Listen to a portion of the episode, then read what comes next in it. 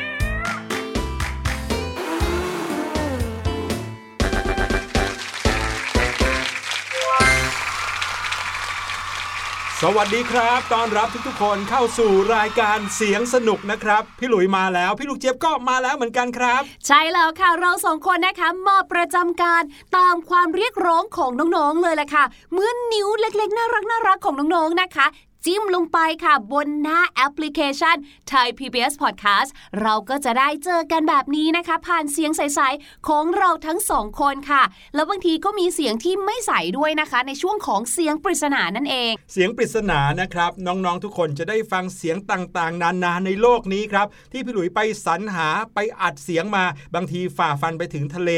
ทานน้ำแข็งเลยนะ ไปหาเสียงน้ำแข็งแตกๆมาฝากน้องๆอย่างเงี้ย คือไปกินน้ำแข็งที่ทะเลเหรอคะทานน้ำแข็งน้ำแข็งใสเออทานหมายถึงลำธารอ๋อ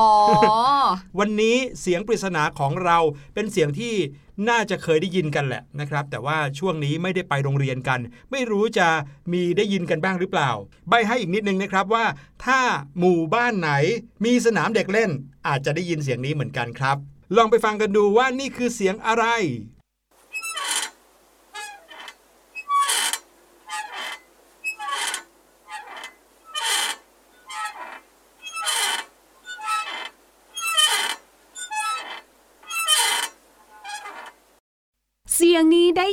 เนี่ยมีความรู้สึกว่าอยากจะได้ น้ำยาหยอดจังเลยค่ะ ให้มันลื่นกว่านี้ เสียงเหมือนกับว่ามีอะไรฝืดสักอย่างหนึ่งใช่ไหมค่ะอะ น้องๆครับ เสียงนี้อาจจะมีอะไรฝืดอยู่จริง ๆ ก็ได้นะครับ แถมยังเป็นจังหวะที่เท่าๆกันด้วยอะใบให้เยอะแล้วนะครับ เดี๋ยวเราจะกลับมาเฉลยกันแน่นอนว่าเสียงปริศนาในวันนี้ คือเสียงของอะไร อย่างที่บอกนะ อยู่ในสนามเด็กเล่นก็มีครับ แต่ว่าตอนนี้ได้เวลาเข้าสู่เรื่องราวที่เราเอามาฝากน้องๆกันแล้วล่ะครับพี่ลูกเจี๊ยบ ใช่แล้วค่ะวันนี้นะคะ เราจะพูดถึงโลกอีกหนึ่งใบค่ะ ที่ทับซ้อนกับโลกของเราเลยค่ะน้อง โอ้โห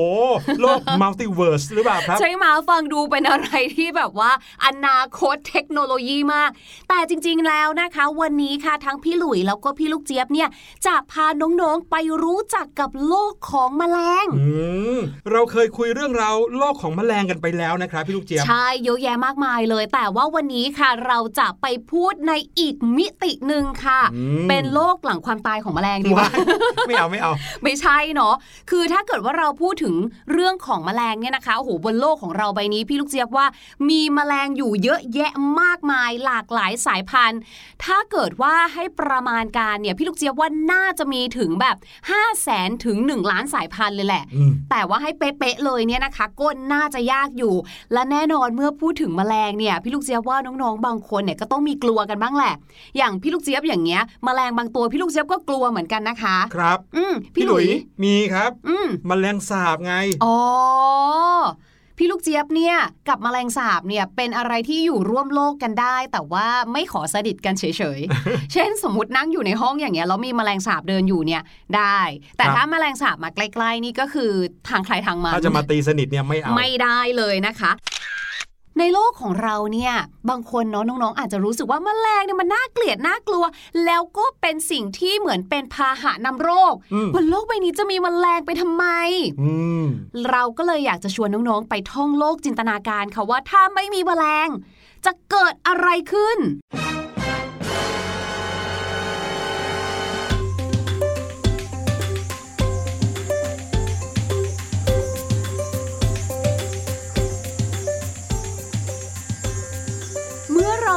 แมลงนะคะ เราก็มักจะนึกถึงสัตว์ที่มีหกขา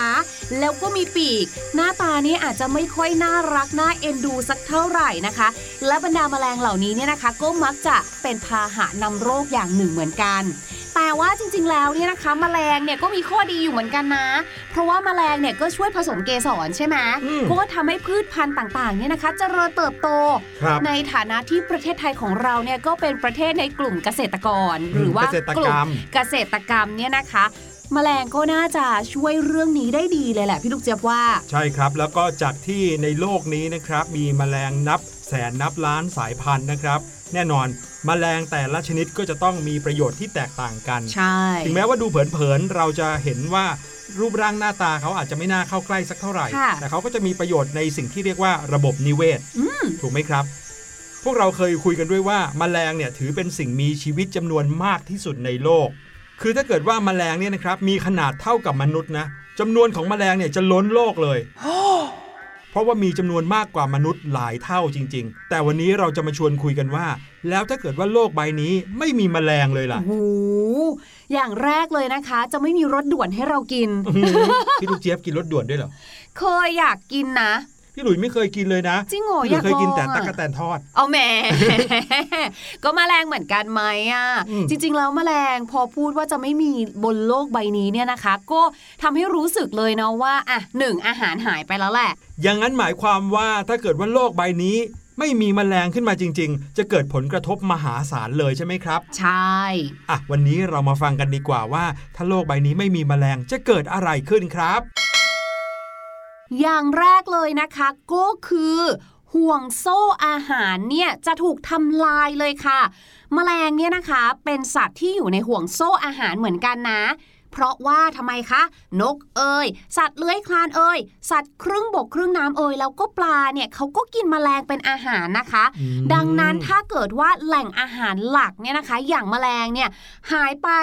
สัตว์เหล่านี้ก็ไม่มีอะไรกิน ก็จะขาดอาหารถูกไหมคะ ยังไม่นับรวมถึงบรรดาสัตว์ที่กินสัตว์ที่กินแมลงอีกทีหนึ่งด้วยนะครับ นึกภาพว่าถ้าเกิดว่ามีนกเนี่ยเขากินแมลงเป็นอาหาร ถ้าโลกนี้ไม่มีแมลงนกไม่มีอะไรกินนกก็อาจจะตายไป แล้วสัตว์ที่กินนกก็จะไม่สามารถมีชีวิตอยู่ได้อีกต่อไปด้วย ใช่แล้วค่ะเหมือนที่พี่ลูกเจี๊ยบกำลังจะบอกเลยค่ะว่า สัตว์ใหญ่ที่อาศัยอยู่ในห่วงโซ่อาหารนะคะ ที่จะต้องกินปลาเหล่านี้กินนกเหล่านี้ หรือว่ากินสัตว์เลื้อยคลานเหล่านี้เนี่ยเขาก็โดนอดอาหารไปด้วยเหมือนกันค่ะ ก็ต้องตายไปเป็นทอดๆแบบนี้เลยนะคะดังนั้นค่ะ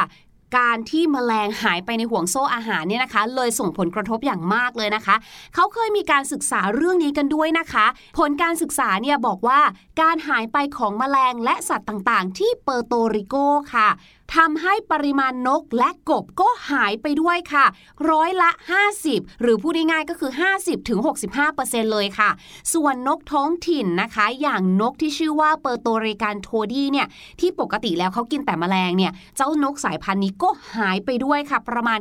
90%เลย โอ้โห เกือบจะสูญพันธุ์เลยก็ว่าได้ ใช่ค่ะ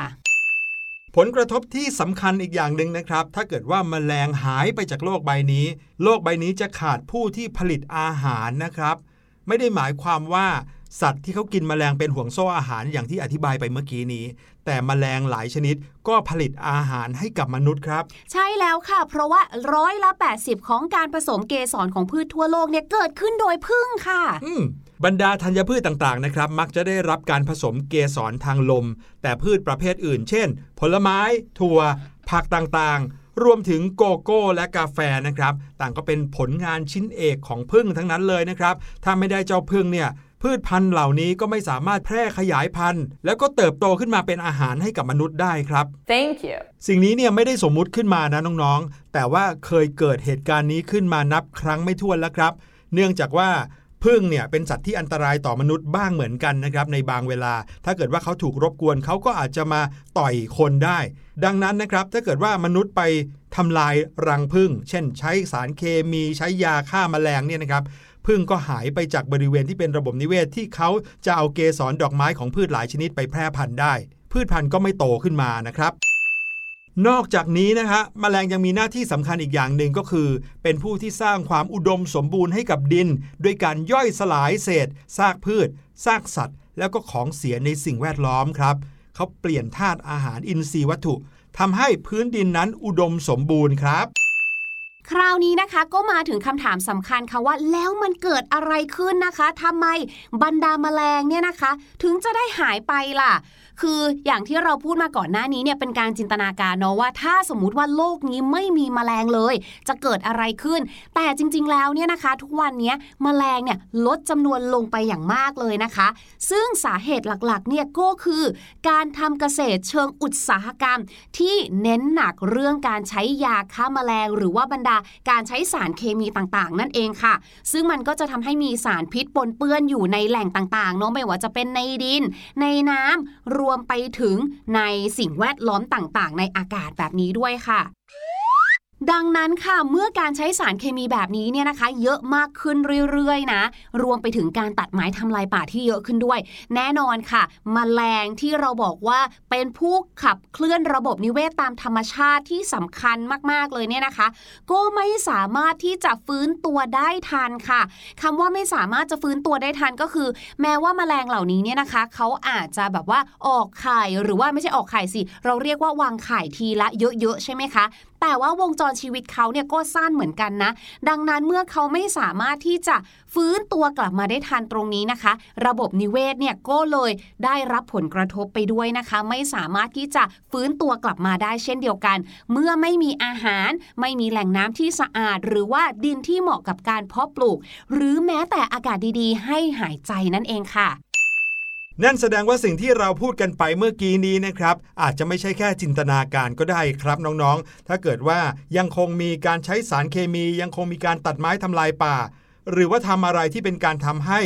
มแมลงสูญพันธุ์ไปเนี่ยวันหนึ่งข้างหน้านะครับแมลงก็อาจจะหายไปจากโลกนี้จริง ๆ ถึงแม้ว่าจะไม่ได้หายไปทุกชนิด แต่การที่แมลงบางชนิดหายไป ก็ส่งผลกระทบมหาศาลแล้วล่ะครับ อืมถ้าอย่างนั้นเนี่ยเราจะสามารถ save แมลงได้ยังไงบ้างล่ะคะติดแฮชแท็ก save แมลง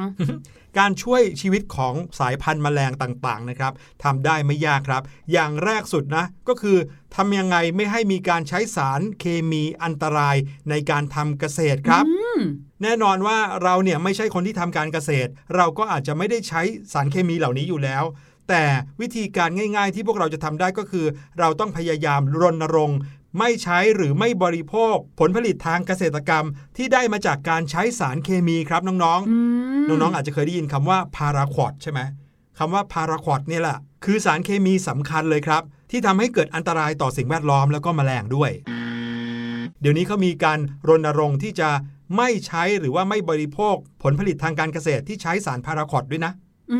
มนอกจากนั้นนะคะเรายังสามารถที่จะเซฟแมลงได้ด้วยนะคะ วิธีการง่าย ๆเลยค่ะ ก็คือตัวเราเองเนี่ยแหละค่ะ คือบางบ้านเนี่ยนะคะ ก็อาจจะมีการแบบว่าเทน้ำยาล้างจาน เทน้ำผงซักฟอกนะคะ ลงไปในดินลงไปในอะไรแบบนี้นะคะ อันนี้ก็ต้องระวังด้วยเช่นเดียวกันค่ะ รวมไปถึงการทิ้งขยะต่างๆ หรือแม้กระทั่งค่ะบ้านไหนนะคะ ที่ทำการเกษตรเนี่ยก็ให้หลีกเลี่ยงการเผาวัสดุการเกษตรในที่โล่งค่ะ ก็จะช่วยชีวิตแมลงได้เยอะเลยนะคะ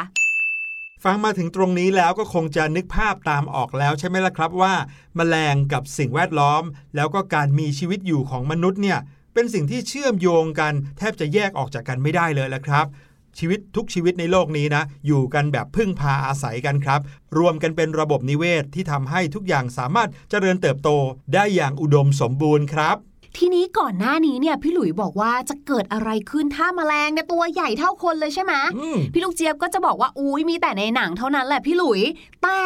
แมลงเนี่ยก็ไม่ใช่มีแต่ตัวเล็กๆ จิ๋วๆเท่านั้นนะอืมถ้าน้องๆจินตนาการแมลงไปด้วยกันเนี่ยนะครับ ก็คงจะนึกถึงเจ้าสัตว์หกขา มีปีก ตัวเล็กๆ ไม่เกินปลายนิ้วก้อยเนาะใช่หรือถ้าเกิดว่าเป็นแมลงตัวใหญ่ๆ อย่างต่อแตนอย่างเงี้ยโอ้ก็ตัวสักประมาณปลายนิ้วก้อยเหมือนกันหนึ่งข้ออ่าได้ให้แมลงสาบเอออันนี้ก็ด้คืวองตัวใหญ่สุดละหนึ่งนิ้วก้อยอะอืมนี่ถือว่าใหญ่ละใช่ แต่ปรากฏว่าบนโลกใบนี้ค่ะ มีแมลงที่ตัวใหญ่มากกว่านั้นมากๆ เรียกว่าใหญ่ประมาณซักถ้าของน้องๆเนี่ยนะเอาสองฝ่ามือมาต่อกันเลย ครับน่ากลัวมากเลยนะ ถ้าแมลงจะตัวใหญ่ขนาดนั้นนะนะคะไม่ต้องถึงกับขนาดเท่าคนนะ เอาไม่แค่ต้องตัวเท่าที่เรากำลังจะเล่าให้ฟังเนี่ย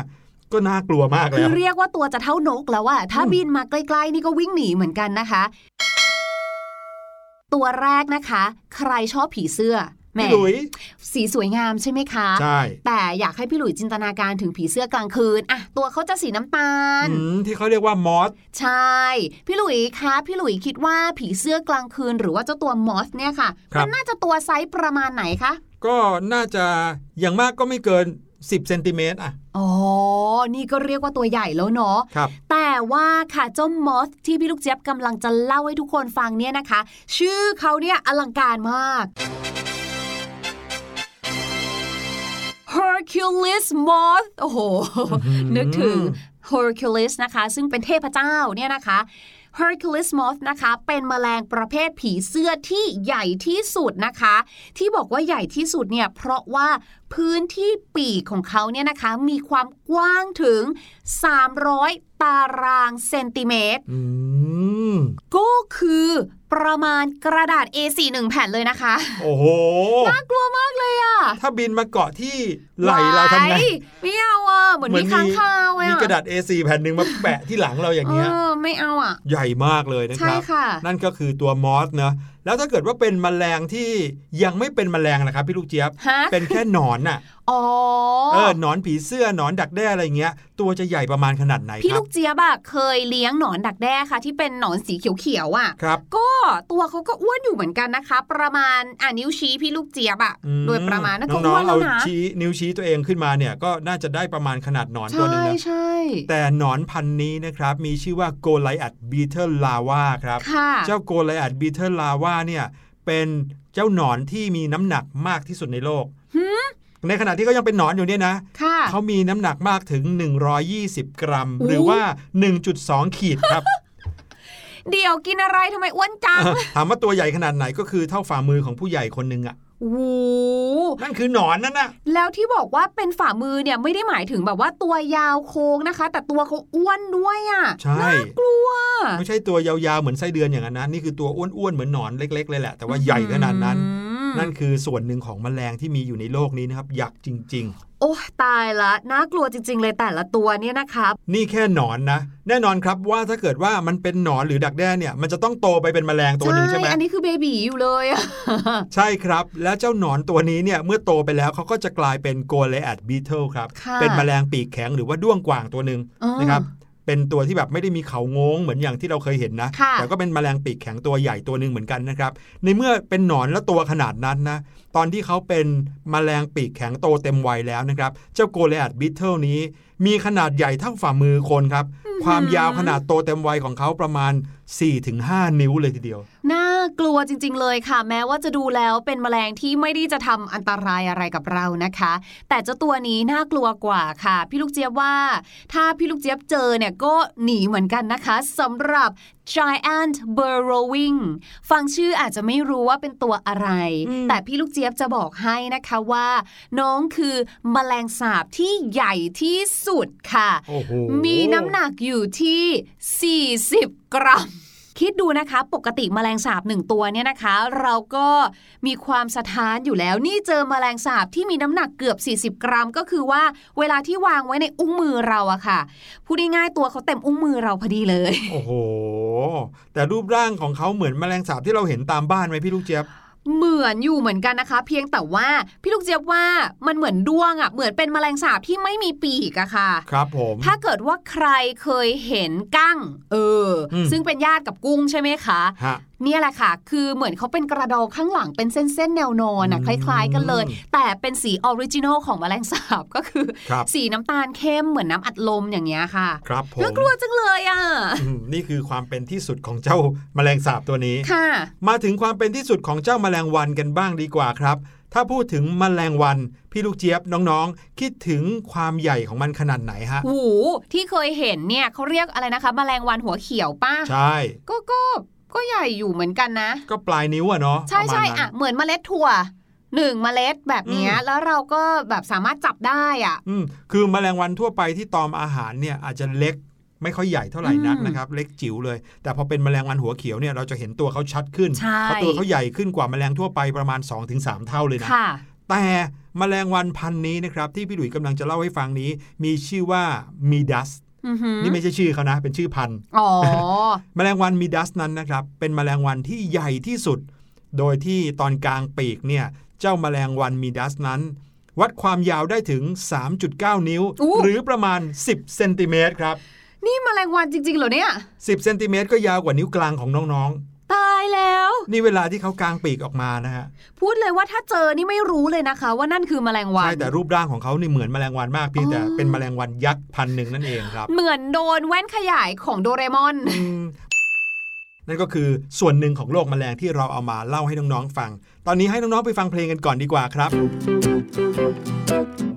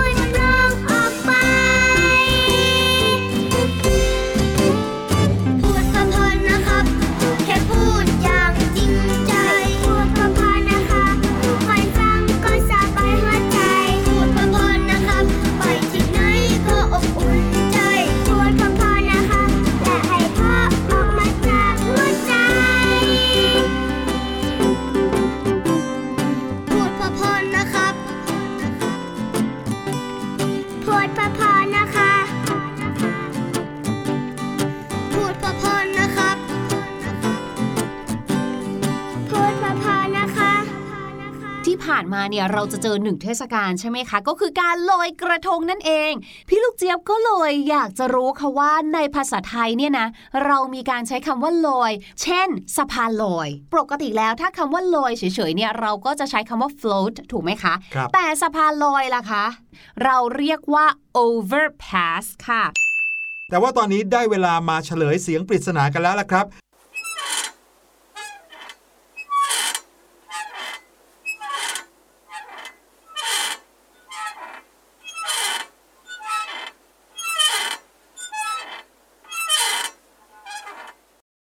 เสียงนั้นก็คือเสียงของชิงช้าแกว่งนั่นเองครับ ใช่แล้วค่ะ วันนี้รายการเสียงสนุกหมดเวลาแล้วนะครับ พี่หลุยและพี่ลูกเจี๊ยบต้องขอลาไปก่อนครับสำหรับ episode นี้อย่าลืมกดฟังย้อนหลังกันได้ทุก EP ครับ วันนี้ลาไปแล้ว สวัสดีครับ สวัสดีค่ะ สะบัดจินตนาการ สนุกกับเสียงเสริมสร้างความรู้ในรายการ